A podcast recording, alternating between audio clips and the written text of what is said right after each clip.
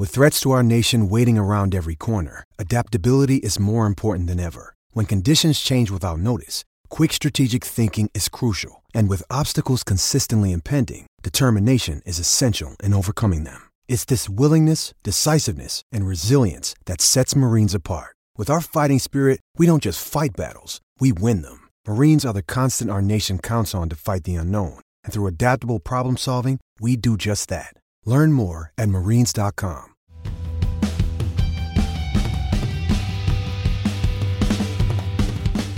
Hello there, everybody, and welcome to the Manchester is Red podcast brought to you by the Manchester Evening News and also coming to you on YouTube. Please go over to our brand new YouTube channel, uh, Man United underscore MEN, to see all our lovely mugs in living colour. And those lovely mugs belong to myself, Dan Murphy, as well as Mr. Samuel Luckhurst. Sam, Yul, how's it going?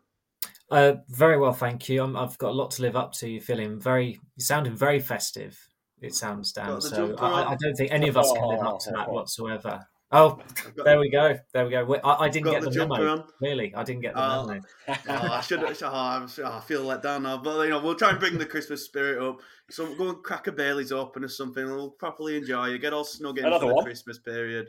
Oh, why not? Eh? and also joining us today, of course, is Mr. Tyrone Marshall. Ty, how's it going?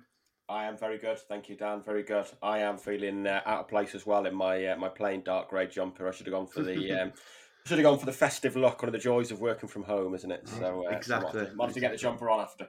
So I'm, I'm swiftly heading out after this podcast for the, the traditional Christmas curry. So you've got to dress the part because if you don't, it's a law. You have to wear the jumper. If not, um, we're all in for digs, and I really don't want to be digged. Um, digged much like Burnley were on Wednesday uh, United returned to competitive action for the first time in over five weeks with a professional, comfortable 2 0 win. Samuel, you were there, of course. Um, was it good to be back?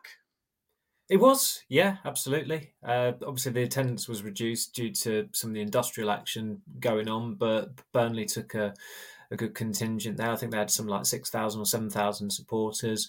Uh, United fans were in pretty good voice as well. You, you sense that a lot of people were, were grateful to, to be back after this um, not, not unexpected period of absence. Everyone knew it was coming, but it was still peculiar watching World Cup games with the weather like this rather than having the, the windows open and, and sitting around in your, your shorts and it, it being summertime. But it, as you said, it was it was a professional performance by United. I thought it was a decent warm up act in some ways for, for the Forest game next week in that Burnley and Forest aren't separated by many places in the, the Football League ladder. Uh, Burnley are top, not lost many games this season. I think they only made three changes from the team that, that beat Middlesbrough, or, or Michael Carrick's Middlesbrough, as we have to now call them, uh, at the weekend. So it was it, it, was pretty you know good going for United that they got a, a reasonable two 0 win. It, it wasn't uh, without the odd hairy moment. I think we'll, we'll get onto Martin Dubravka at, at some point, but given that five of the starters were in World Cup squads and I'd say those some of those players look sharper than uh, the, some of the players who are actually in the, the, the, training camp in Spain. Rashford obviously scored a tremendous goal. Thought Fernandes was very influential. Eriksen, that's two goals in two games for him as well. And really, the tone was set by by Ten Hag's um, presence on the touchline. I, I, it seemed to me anyway in the first ten minutes, I've really seen him that animated. He he clearly wasn't going to entertain any remote lethargy from players, whether they were at the World Cup or not. He was on their case quite quickly. Uh, one of those players was Aaron Wan-Bissaka, and, and he responded very well with uh, I think it was his first assist since May 2021. So it was a long time coming. They they don't come very often from him either. But overall, it was a very good night for United and a good, as I say, given that it was their first game in 38 days. Uh, they should be well satisfied with that, and of course the draw that they've got for the next round against Charlton. Yeah, absolutely. You know, it was um, it was a comfortable win, but Burnley did definitely, um, you know, gave it a good go. Manuel Benson um, gave a lot of uh, grief to Malacia down on uh, United's left hand side, and Ashley Barnes could have at least had um, two goals. There was one right at the end, which he um, absolutely should have uh, scored after, I believe, a Casemiro mistake, was it? He may have given the ball away. Um, yeah. A bit worrying at how much kind of joy Burnley did get, I think, but it kind of makes sense given that they they you know they're fresh, they're still playing championship fixtures, as Samuel mentioned, in good form at the top of the championship. United coming back in to be able to, you know, ride that storm, so to speak, and thought for the first half an hour it was a bit lethargic uh, going forward, a bit um, uninspiring. But then, as, as, Samuel mentioned again, that one bit of spark from Fernandes, a great little pass over the top, him carrying on his brilliant World Cup form, and then you get the goal, and it was it was pretty comfortable there on in. But you know, with a makeshift defence, you know, Ten Hag named a pretty strong side midfield. And your forward line pretty much as strong as it could have been. It was only the, the defence that was a bit weak due to circumstances, which we'll touch on momentarily.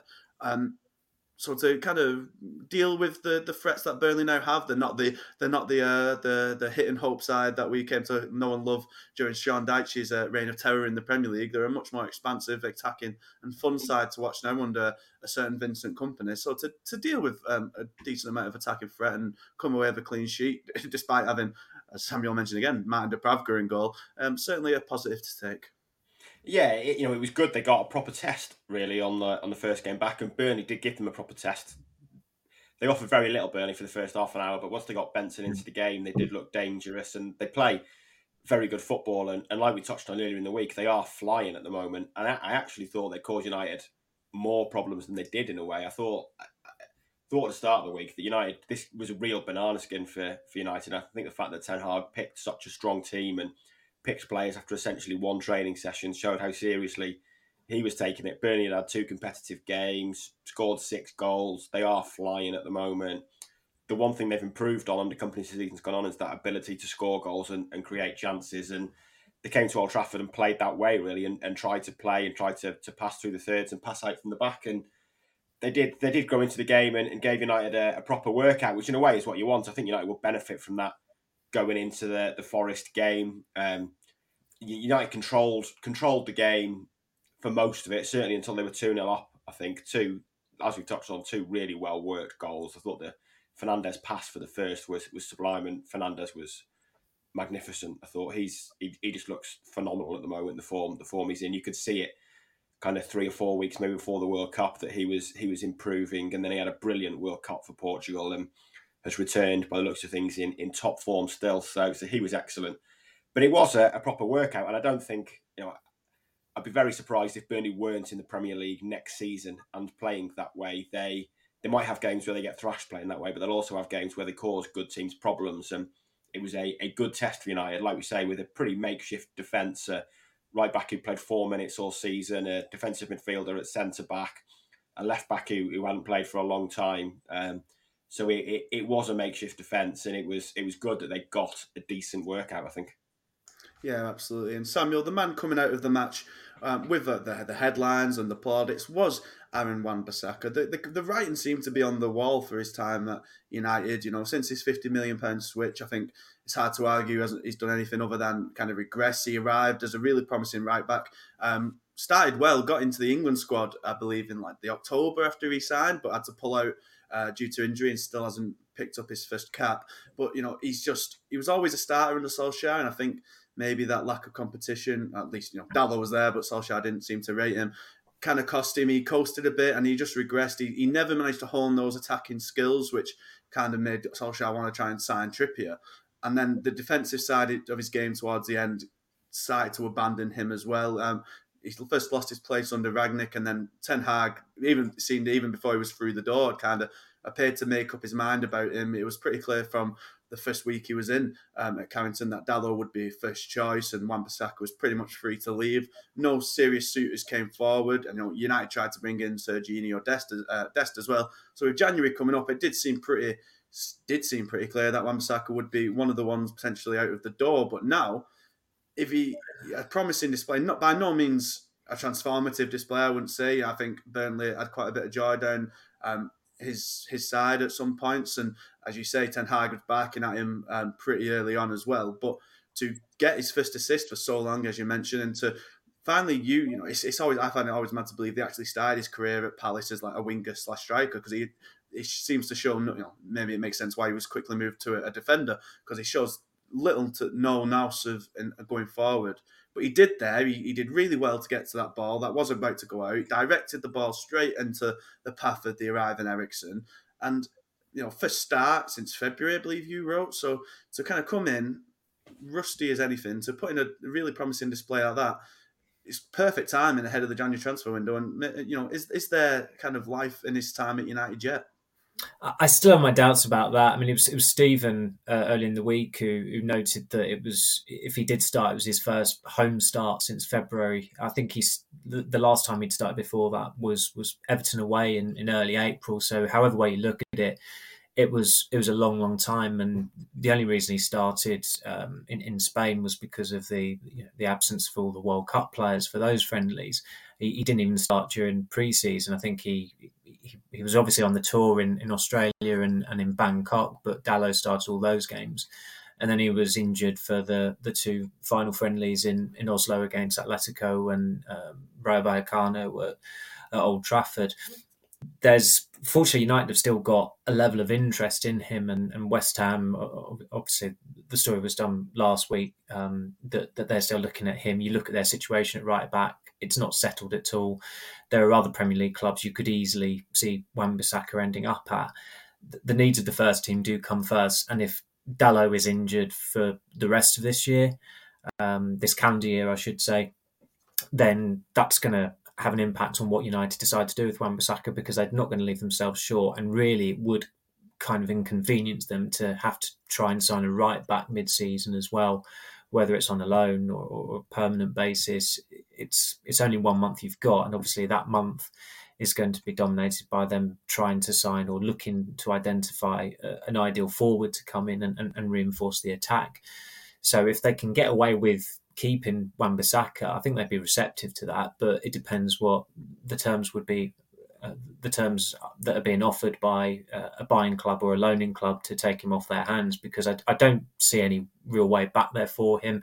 As you say, it's almost, you know, the, the cut-off point of his career almost coincided pretty much with, with Solskjaer's sacking. He, he did start a couple of games under Michael Carrick, but then he had a it was a strange injury, something like a hand injury that forced him to miss Carrick's last game in, in, caretaker charge against Arsenal, Dalot came in, didn't look back, and I, I remember when Wan-Bissaka was recalled. I think it was against Leeds in February, and everyone was shocked by it. It was it was completely incongruous um, in, inclusion, and he, he, got done by Daniel James in that game for, for Leeds' equaliser.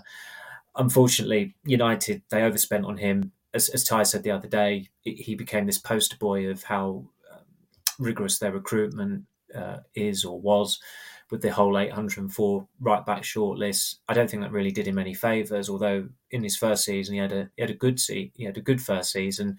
From then on, there's been maybe one minor purple patch. I, I seem to recall him playing very well against Southampton, but it was it was when United annihilated them nine 0 and Southampton were down to ten men for almost the, the entirety of the game. So again, that's not exactly a reliable gauge. And again, it was also behind closed doors matches. So I think just because he's got an assist against Burnley, I don't think anybody's going to be getting carried away at all. It was it was good from United's perspective that he he did come up um, trumps with that assist, as as Rich said. Uh, he was at the game with me. It was su- it was such a typical Wan-Bissaka assist. He was even sliding as he was doing it as well. So he, he still managed to get his uh, his trademark uh, included into an assist.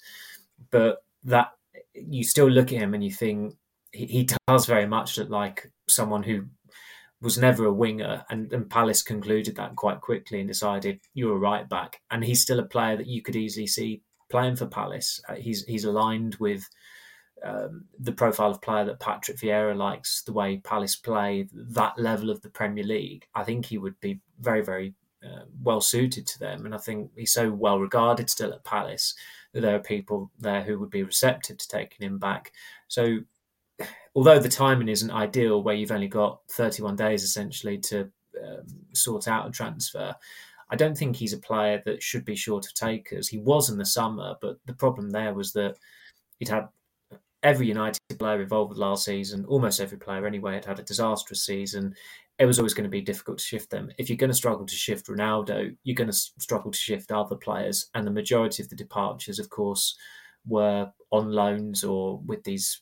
Um, you know, there was a lot of minutiae involved in the contracts. I mean, you, you double checking Eric Bailly's and what he has to do to to to trigger a permanent deal to Marseille. It's just not going to happen. He's got to play a certain number of games. Marseille have got to get into the Champions League. I mean, Bailly broke down the last time he, he stepped onto a pitch for um, for Marseille. Alex Telles, he's in the Brazil squad, but nobody was going to stump up cash for someone who had two years left on their contract. I think was was James Garner the only player sold uh, for, for a fee. Uh, I'm just trying to think Pereira. of anyone sold. Pereira, yeah, and, and exactly. So Pereira. those those are two players who are on loan elsewhere. So it's no coincidence that the two fees they obtained were for players who were not tarred with the the brush of everyone else last season at United.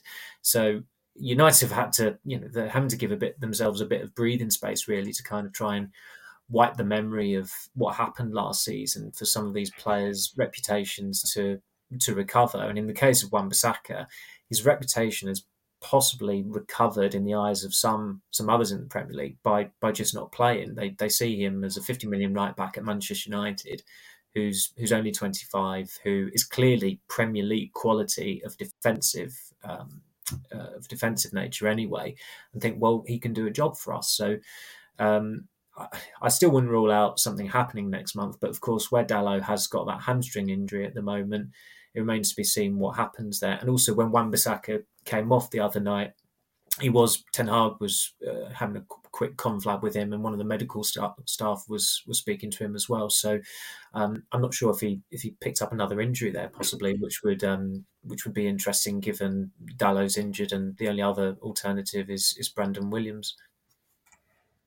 Well, speaking of players who won't be um, triggering triggering clauses to make their loan moves permanent, Ty Martin Dubravka, um, he came in uh, surprisingly to start um, here against uh, against Burnley, and he, he, made one nice save. To be fair to him, I think from that man Benson, but on two moments he nearly absolutely um, Paul Robinson did. He, the ball took it, took his eye off the ball from a back pass and had to be alert to kind of pass it away. And what, what was the other thing? He did something else silly. What was the other thing? Oh, the catch. The ball, the ball went under his.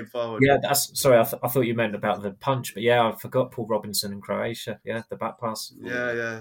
So, so Ty, like it's a, it's a strange one. I, I remember they they want. I don't get it. They have Heaton who can do that role, and I think we'd all agree. Right, Heaton might be thirty five now, thirty six, but he's a better goalkeeper than Dubravka and has been consistently for years. So like, this this this signing just doesn't really make sense. And he isn't in, in, any of his appearances so far. He hasn't. I know he had that really really good spell at Newcastle when he was really good for a time, but as we've kind of discussed loads of times, um, your keepers always look better in teams that have loads of shots against them because they can make loads of saves and no one really bats an eye when they can see them because they're playing for a West team. It's how it, it's how it goes all the time. Um, but with you know you put into a first team and you need to concentrate more. Dubravka clearly doesn't, or at least on this evidence, doesn't really have that skill set. No, he doesn't. It is a very random one, certainly that he's playing so often. Um, I mean, it's understandable that top clubs want three senior goalkeepers these days, so maybe they did need to bring someone in. But he's, um, yeah, like I say, there's there's very little between him and Heaton really, and I think, like you say, Tom Heaton, I think is the better goalkeeper and has done it at a better level in the Premier League. I mean, you're talking of someone who's got three or four England caps, I think. Um, and like I say, he might be 35 or 36, but at the end of the day, at least he's still United's goalkeeper rather than Newcastle's at the moment. And it's clear Dubravka isn't going to be staying at United. He was signed seemingly to, to fit this brief of, of challenging De Gea and playing with his feet, but I mean that was a that was a terrifying moment on, on Wednesday. And both of those mistakes came within about a minute and a half of each other, and it was um, yeah, it was heart attack territory at that point. He did well to kind of steady himself and uh, and steady steady his nerves really, because I imagine he was uh, he was jangling at that point. But yeah, it's the goalkeeping department there is is still kind of in in flux as we've been saying for two or three years now. And like I said, Dubravka's clearly not the answer. and He's going to go at the end of the season. Um, I think Tom Heaton's contract is up. Hard to say what he will want to do given his his age and whether he wants to have another swan song playing somewhere or or looks to knock it on the head. De Gea, we know was um, know, he's having a very good season, but I don't think there's any guarantee he's the answer, and he's certainly not the answer on 375 grand a week. So that that needs to be fixed. And you've got Henderson coming back. Um, yeah, it's. Um, I, I didn't see the point of, of playing him really. I think if you're looking at, at we don't know what's going on in training, obviously, but if you're looking at, at Dubravka and Heaton in terms of quality and who deserves to start, you would probably say Heaton deserves to to start ahead of him and, mm. and deserves to get a game, especially as and, until Heaton picked up an injury just for the World Cup, he seemed to be the number two. He was the one on the bench in the Premier League when when Dubravka was third choice, and obviously he had that injury in, in the last, which ruled him out of the last round when when Dubravka did play, I think, and obviously he's, he's kind of kept his place now. So I suppose that's just the the stroke of luck you have sometimes. But yeah, he, it was not a night where he inspired any confidence should anything to happen to to De Gea. You know, if De Gea was to heaven forbid get some kind of injury, a season ending injury, you would be pretty fearful of Dubravka playing. Mm. Six months, and I don't think he would play six months because that would probably mean that clause being triggered. They'd probably rather throw yeah. Tom Heaton in than, than actually trigger that clause mm. now. So they'll be um, they'll be crossing their fingers and hoping that De Gea gets through the full season. Yeah, absolutely. I mean, the goalkeeper situation does, as you say, does kind of is a strange one. I think the World Cup, despite not playing, really helped kind of De Gea's reputation because Unai Simon, who's apparently better than De Gea in every department, and you know we have we've spoken at length about Robert Sanchez and David Raya getting there instead of um, instead of De Gea, but. Unai Simon certainly did not um, fill anyone of Spain in confidence. He himself had quite a lot of mishaps and was looking never to have really um, nearly cost his team a goal due to them. Um, if you know if De Gea is not going to Spain due to his ability on the ball, Samuel. I don't really get why um, Simon is, but um, yeah, what what do you what do you make of the whole goalkeeping situation? Well, as, as Ty touched upon there, there there's, there's, uncertainty with everyone at United. And De Gea, they're opening, they've opened discussions about a new deal. Now, if you do that, you're pretty much nailing your colours to the mast that he's going to be number one for another three, four years potentially. Uh, he's, he's 32 now. He, he is having a good season. I, I don't think his you know his ability with the ball at his feet is as bad as some people make out, and or, or is it's as much of an issue as, as others are making out as well. I think he has got it in him. It was it was one of the reasons why United signed him uh, back in, in 2011, but distribution has advanced exponentially since then. Back then, it was pretty much can a keeper find a, a teammate from from 80, from 70 or 80 yards, and De Gea could do that as Van der Sar was able to. But there's still uncertainty over his future. Uh, Henderson, there's a, still a fair amount of time left in his contract, but his his interview to to Talksport in the summer would suggest that he's um you know he's, he certainly burnt the bridges there, and and whether he wants to repair them or United want to repair them remains to be seen. Heaton's out of contract in the summer. Uh, Dubravka will probably go back to Newcastle. It's, I mean, is Nathan Bishop even worth mentioning? But he's out of contract in the summer as well. One of the weirdest signings United have ever made. He, I think next month he'll have been at the club for three years, and he, he arrived from Southend for something like one and a half million pounds. And Ty's Ty's played at Old Trafford in goal more often than Nathan Bishop. That that is how that is how peripheral a presence he is at United. He He's essentially just a goalkeeping coach, but he's what 23 24 it, it, it's it, you know the, the mind does boggle. So again that's that's another absolutely key area of, of a squad where you've got someone who would be starting on a on a weekly basis that united could pretty much do without you know having to invest in that area next year if they if, if it could be helped. But things can things can always change. Say they you know new owners come in and they're flush with money and they decide you know the, the manager decides well i'm emboldened now to actually go out and buy a goalkeeper that i really really want and that that that can happen uh, when when Ten Hag was asked about De Gea earlier in the season he didn't sound particularly convincing when I think I asked him, "Do you want to keep him?" and he didn't say yes. He didn't say no. It was the classic you know, ta- you know, delaying tactic, really.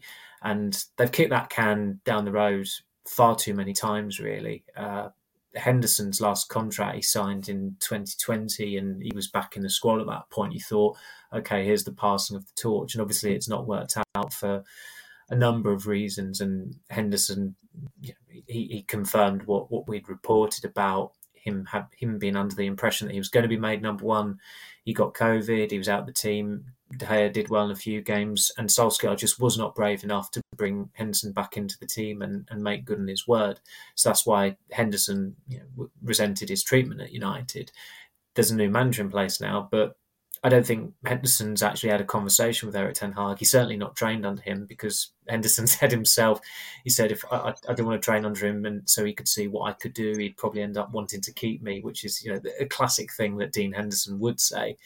And in, in regards to some of the names that have been touted as potential United uh, replacements, I mean, Diogo Costa's one, and he was worse than Simon at the World Cup.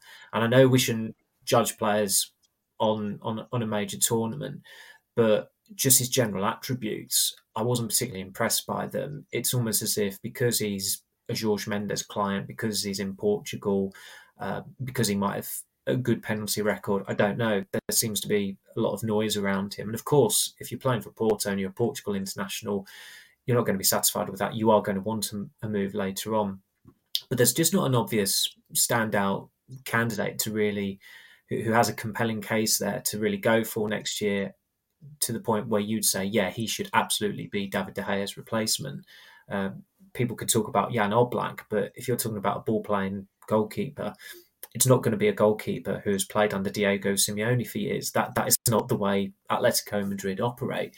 Uh, so I think United are right to keep their powder dry with De Gea for probably 18 more months up until the final ex- expiration date of his contract if they do trigger the one year deal.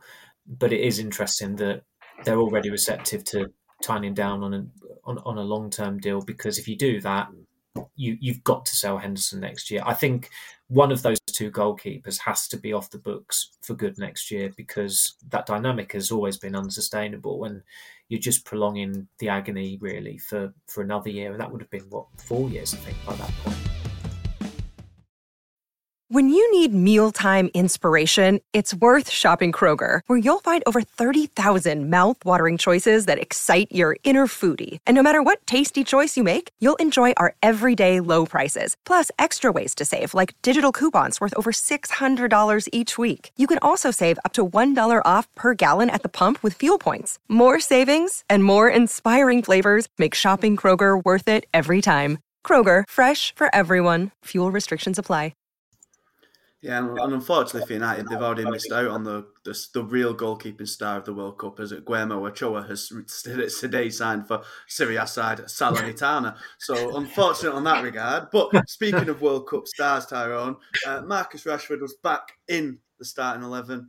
Uh, on Wednesday, and he kind of picked up where he left off before the tournament and during the tournament with a brilliant goal. Now he was helped quite a bit by Burnley's kind of standoffish approach to defending, but you, to pick the ball up in your own half and run the run the length of the field, taking you know having the confidence to be direct and running straight at defenders, going this way and that, turning them inside out, and then while the, the defending, you know, there's question marks over the defending, which may kind of take away from the goal itself. That there's nothing that can be taken away from that finish. You know, left to the, his the goalkeeper's left to the goal, across him and into that far corner.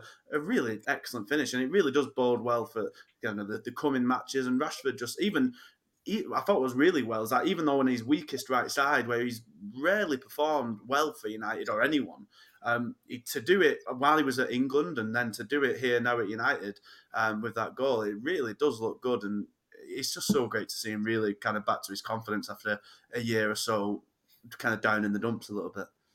Yeah, hundred percent. I mean, it's probably longer than that. It's probably eighteen months to two years where he was yeah. just completely off it. And you look at the, you look at the Marcus Rashford at the end of last season when he couldn't get two games in a row for Rangnick. When he came on, he looked he looked completely devoid of confidence. He looked like his his game had just fallen to pieces under Rangnick, and it was. Um, in a way, it was quite sad to see because you know how how promising he was and how good he, he could be. And I've always kind of defended Rashford on the idea that uh, I was never too sure that he was handled the best way by United in terms of the football he played, kind of from 18 onwards. He he got into the team very unexpectedly, but then he was basically in the team every week after that, and he didn't really have an injury until that shoulder injury recently. He was he went away pretty much every summer with England at a tournament. He was in every England squad after that, and he kind of went from being below the radar, not really in the team, to getting that unexpected chance.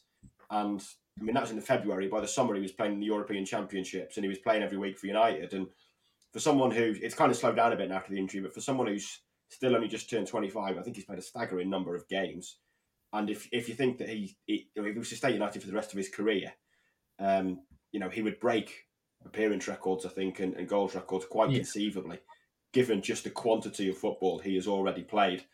Um, but he does look back to his his best now, and, and we've said countless times now. I think we all felt Ten Hag would probably be good for him, and he he certainly has been. And like I say, it, it wasn't the run that did it for me the other night. Really, it was the finish. I thought that finish was just phenomenal, and that's yeah, that's always kind of the area you can tell with Rashford whether he's on it or not because his finishing is unpredictable and, and can be a bit wayward, as we've always said. And it was only, I think it was the Tottenham game, wasn't it, when he was being criticised by Thierry Henry for kind of blasting every finish and not taking care with his finishing. And you, you do see that occasionally, and it's been a constant theme that for all the goals he scored, um, he also misses a lot of chances. But but that finish was was purely on instinct, and the the way he got past the, the centre back, I think it was Beyer, wasn't it? Jordan Beyer. The the ball kind of broke to him maybe a little bit sooner than he expected, but he just he just hit it first time and with so much accuracy. I, I thought it was a phenomenal finish, and it's it's kind of one of those things where when you see Rashford doing that, you know he is he is on it and he is at the top of his game, and he looks that way at the moment. Like we said, he had a great World Cup. Very unfortunate not to start in the knockout stages, really, given what what he produced in the group games, mm. and he just he looks he looks probably United's best attacker at the moment. You would say. I think you know I, am looking forward to seeing what Martial can deliver in the second half of the season if he stays fit, but at the moment, you look at that attack and you'd probably say Rashford is is the leader, and hmm. and rightly so, and that's what United have wanted it wanted of him for the last seven years, really, ever since he he broke through, and, and now he's delivering it, and just needs to stay consistent and sign that new contract, of course. Of course, of course. What what did you make of his display on goal, Samuel? Yeah, I just echo what Ty said. Really, the, the, the issue of his finishing is an interesting one because you go back to the first game of the season against Brighton, and Ronaldo put one on the plate for him, and it was it, it was a dreadful effort. He, he, was flagged offside, but or Ronaldo was flagged offside, but the replay showed if he'd actually scored it, the, the goal would have stood. And that was when the ball went to him. At that time, he thought he's not going to score this because you just did not have that confidence in him in in those uh, in those situations go fast forward a couple of weeks and he's in a similar situation one on one against Liverpool and he puts it away and he's he's not really looked back since. He's they've, they've been there's been the odd performance where which has been a worry but he's very swiftly recovered from it. I mean the the, the City the, the, the, Derby game was obviously a, a complete um, a complete disaster although yeah he was he was starting that game wasn't he, he was starting up front it was it was more the wingers who were the problem in that one than him. So you cut him a bit of slack for that game. But you you look at the goals he scored this season. He's not actually scored many goals in the league, but the four goals he has scored have gained United nine points, and even the Arsenal game that was that was possibly the turning point for him. That that um, that one because his performance overall was not actually particularly good, I didn't think. Yeah, he got the assist for Antony and he, he scored the two other goals. Now, if you're getting two goals and assists and a 3 1 win against Arsenal, you've played well. Whatever else you've done in the game, it's, it's kind of irrelevant. And sometimes strikers need those games where they don't play well, but they're, they're taking their chances. And one of those chances he took, I think the first goal, it, it might have taken a nick off Ben White. It wasn't the most convincing of finishes, but he got he got lucky a little bit. And last season he wouldn't have got lucky because last season was his annus horribilis. Um, but this season he is getting into those situations. The header against West Ham was was a tremendous goal and, and not the kind of goal you associate um, you associate with him. And and the, the goal against Villa when he equalised in the League Cup, where I think he held off Tyrone Mings and he just delayed his shot a little bit more to give him that room so he could put it um, he, he could find that gap. He's scoring goals that previously he wouldn't have scored. And we talk about performances and not scoring. His his performance against Tottenham is possibly, in terms of a complete performance, one of his best uh, of his career. Not just for United, but in general. But because he didn't get the goal that night, he does he didn't get all the acclaim that that Fred did or, or other players did. And and really, it was like we all just we all said it at the time. It was by far and away United's best performance of the season. It's the best I've seen them in about five and a half years. And key to that was was Rashford and him really playing as a complete striker. All it lacked was a goal. And and Thierry Henry's point is is a salient one in that he does too often just hit it on the laces. He doesn't vary it enough. He does like to go for power. He, he's not um, like Martial. Martial tried it the other night, but he rather botched it. But his signature goal really is curling it into the top corner. And Rashford hasn't really you know, added that variation to his play yet, and he is 25 now. So if he does do it, he's you're starting to look at a player and you're thinking maybe he can attain that world class level because United certainly need that from him now, given um, the absence of a real of a forward there who has a real presence, who is a really reliable goal scorer. He's on nine goals now, Rashford. He should, at the very, very minimum, be looking to break the 20 goal barrier this season. And that would mark a hell of a recovery after what happened last season.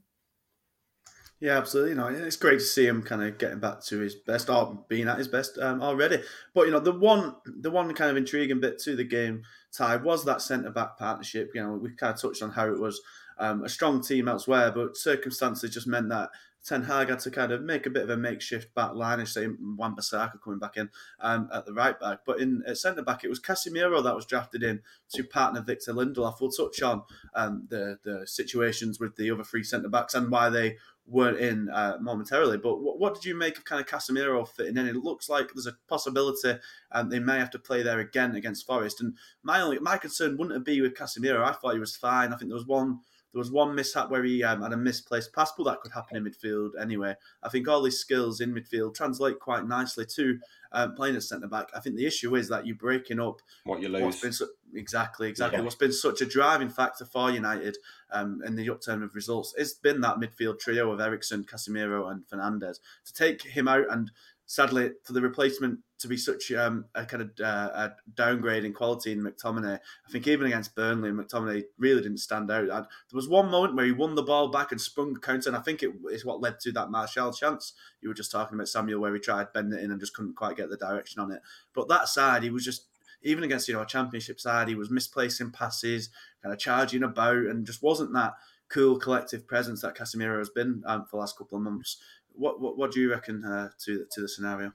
Yeah, McTominay's passing has always been um, inconsistent. I think it'd be fair to say he he can do it, but there was also one in the first half, I think, where he, he presented.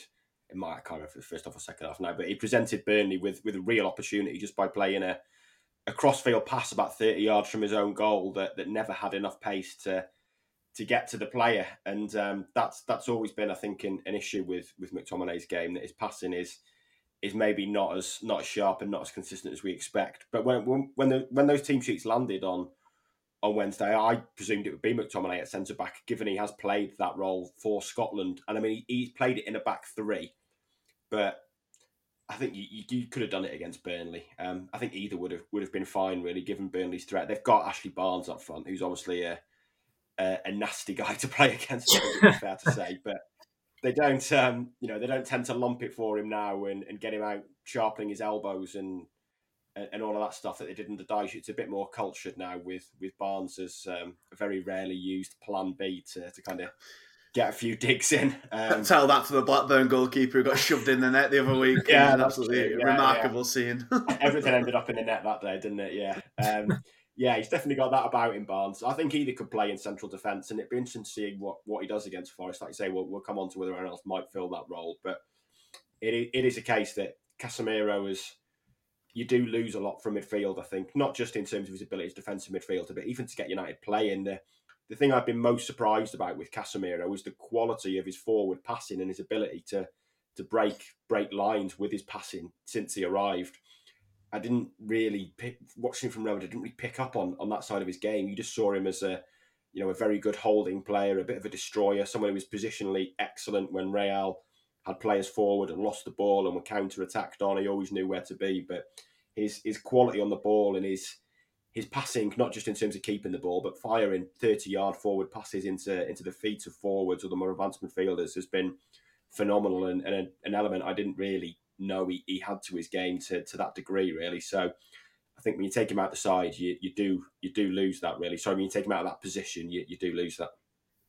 Yeah, definitely. But you know, a win, a comfortable win, a professional win, coming back into into action and into the quarterfinals, as you mentioned earlier, Samuel. Charlton next, and and then United should be looking at at least a semi-final finish here. You know, the the, the, League Cup semi-finals are a bit more unpredictable given their two-legged um, two-legged nature. But you'd like to imagine if you kind of avoid City, United have no reason why they shouldn't be getting to a final, and hopefully um, a, a, real chance at finally ending that five-year trophy drought. And I, and I think it's quite similar to kind of Mourinho's first season back in 2016-17. He similarly, even though he played Northampton in the first and United's first uh, game in the tournament, played a pretty strong team, strong even side. against a yeah. team who, mm, even a team who'd just come up from League Two, didn't take any chances. And Rashford was quite, I thought he was quite candid after the game and uh, quite candid on how um, how hurtful he was after the England exit, but spoke really well um, about how the Car- winning the Carabao Cup. Know a lot of teams see it as meaningless, but um, it, does, it gives a real boost and gives a taste of wanting to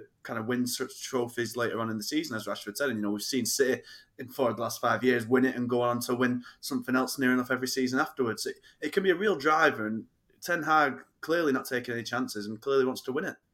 It has become a cliche, really. I think Ferguson might have been responsible for that, or, or Mourinho, in fact, uh, during his first spell at Chelsea when they they took it very seriously, they won it in 2005 against Liverpool in the final. They won the league later that season, then they won the league the next season, of course.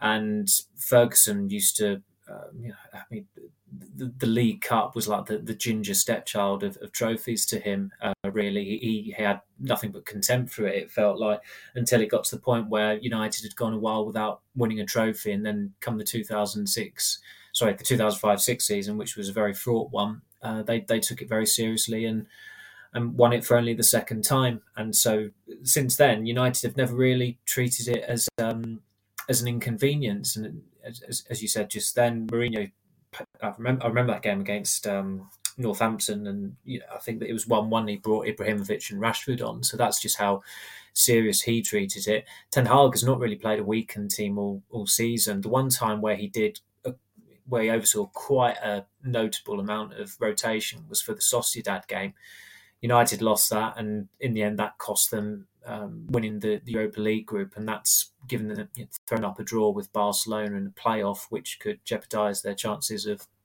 of winning that competition. That they do just need to try and end that trophy drought as soon as quick as, as soon as possible. January is looking extremely hectic now because, as you say, they should get through to the semi-finals. The semi-final is two-legged, which just seems absolutely ludicrous. Um, in, in this day and age, really. Never mind the fact that it's a season where you've got a World Cup in the middle of it. But the League Cup is becoming a hard sell. I mean, I, I didn't know what what was going to come sooner, the game against Charlton or the draw last night. Mark Chapman said the draw's come in 20 minutes, and then it was it was nearly 11 p.m. and it was it was coming coming up past my bedtime when it was drawn out, and then they, they are still asking Shay Given what his thoughts are. I mean, it was not a great sell for the League Cup, and and the League Cup has been difficult to um to, to really get behind as a watchable contest in recent years because City have monopolised it which it was helpful last season that Chelsea and Liverpool actually got to the final and it was a different winner. And that's the thing; it's it's normally a big team that wins it. I'm trying to think off the top of my head. Maybe Swansea were the last the last mm. side who, who, won it outside the the, the big six, what, what, have you. Uh, so yeah, as you say, you, you had Birmingham in 2011. Villa got to the final in in, in 2010. Spurs got Spurs won it in 2008, and they got to the final in 2009. Um, but traditionally, it's it's it's you know it's it's valued by by the big clubs, and if Guardiola's valuing it, then then everyone should value it, and, and Mourinho did before him as well. So it's it's a great opportunity for United. I suspect the the EFL will be hoping that they and City both get through, and then they're kept apart in the semi-finals throughout the possibility of a, Man- Manchester derby in the final. So that's that's the tricky part for United. City is still in it; they're still loitering, um, and I, I, I, although it was you know a very watchable contest between them and Liverpool, um, I think City could have possibly won that game a little bit more comfortably, and they they, they did look very good again. Mm-hmm. Uh, away from the match tie, you know, Ten Hag's been talking, of course, to you and your colleagues um, in the, after the game, and it, it, was quite interesting. He was asked about uh, Cody Gakpo, and he, he shut that kind of uh, speculation down pretty quickly. It came from Ruud van Nistelrooy saying earlier in the week that there comes a time when you uh, you can't say no for bids for certain players when you know kind of contextually when you're a Dutch side and those transfers are what keep you going. And Gakpo, of course, is one of the um, the breakout stars of the World Cup. United were linked with him um, last summer, so they've they've seemingly had their eye on him for quite a while. But Ten Hag was kind of quick to shut that down and say, uh, you know, there were many good players in the World Cup, which is certainly a fact. But uh, you know, what what do, what do you reckon? You know, keeping his cards close to his chest, nothing kind of new there for managers. But what did you reckon to his um, to his response? Yeah, I think we've heard enough now from from Ten Hag to know that he doesn't often speak about um, opposition players, and, and he is, you know, Gakpo was a player that it's no secret United liked in in the summer. I think when they signed, it always felt like he was a plan B to Antony, but the yeah. picture has changed with with Ronaldo leaving. He it doesn't look like the ideal replacement because he's still, I think he's still more of a wide forward. Mm. He's he is a mm. tall wide forward. He did kind of play more centrally for for Holland in the World Cup, but I think every game he started for Holland this year, for PSV this year, has been on the left wing, and United aren't really short of, of players on the left cutting in onto their right foot. So it feels if you're going to play him as a number nine or a, a, false nine or something like that, it feels like more of a project player than someone you can drop in straight away and and play him there. But obviously, his his record for PSV this season is astonishing, even with the caveat that it is the Eredivisie.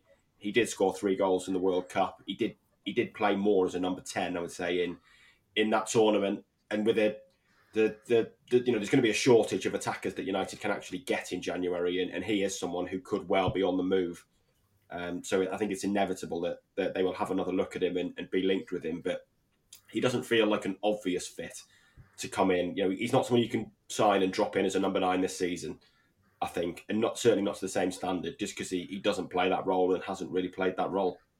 Mm, what do you reckon, Samuel?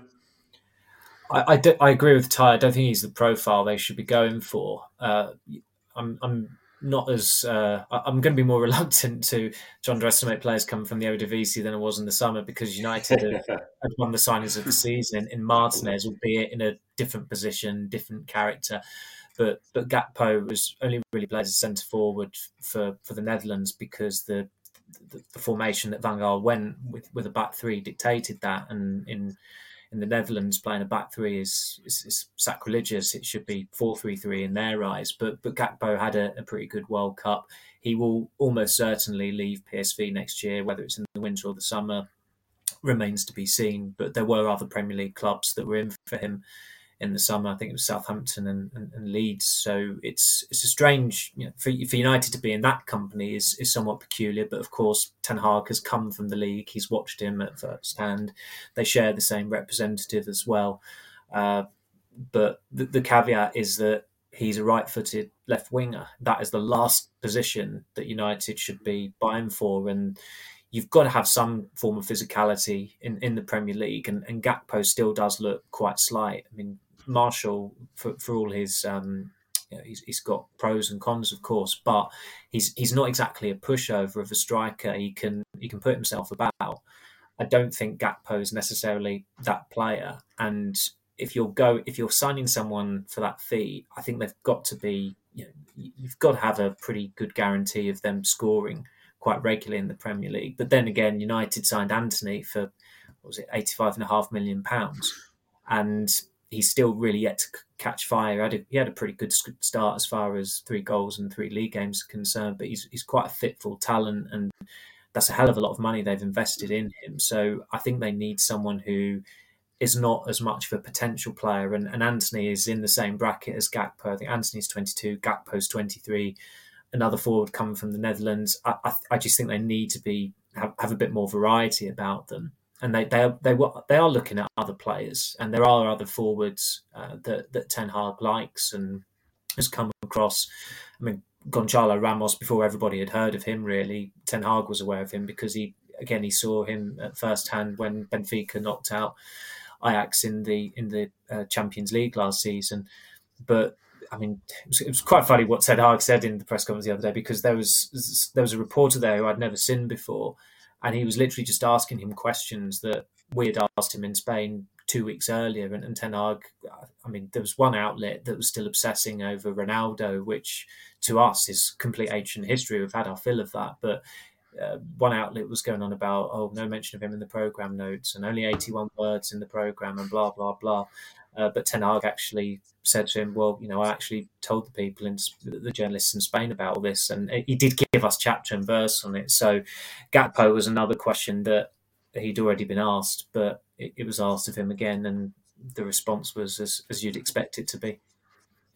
Absolutely. And then looking forward to next week. No Boxing Day game, which even though it may not be traditional, certainly a relief to us. Like we can enjoy our Christmas Day a bit more freely, that's for sure. Um, looking forward to it, Samuel. Um, Ten Hag doesn't sound too optimistic. Well, he doesn't sound optimistic at all about Sancho being involved, but um, it doesn't seem like Martinez, maybe and maybe Maguire might not be involved at all in, in that match, which will presumably lead to Casemiro playing at centre back again. What what do you make of the uh, the, the scenario with them for? I think I, I would imagine one at least one will be in that team, just because Varane, wherever he is, he's not going to be too far away. Whether he's you know, in, in Spain or just across the channel, you've seen Mbappe. He's already back in training with with PSG, and it looks like he might be involved in their their game this this weekend against Strasbourg. I think they're playing. So Varane, I could I could see starting. Uh, you you want a centre back in there for obvious reasons because it's you've got a specialist, and it also means you've got Casemiro um, in his, his best role, playing to his to his optimum as well. So I, I, I still, you know, my suspicion is that they will have a centre back in there, and that Martinez will be in training on Boxing Day, and, and Varane will probably be in training on Boxing Day. They'll they'll probably train on Christmas Day as well, United, but maybe not those two, given that this week is their week off. But given the needs at centre half at the moment, maybe in the case of Varane, where he's, you know, he's if, if, he's just across the channel, it's not exactly far away. He'll be back in sooner than than expected, and I think he's probably. I, I don't think United have got any issues with with him in terms of the the final. People at the club said that there were issues with the England players after the Euros final, which is, is understandable. Certainly in the case of, of Rashford, given the the grief that he suffered from some some more runs after it.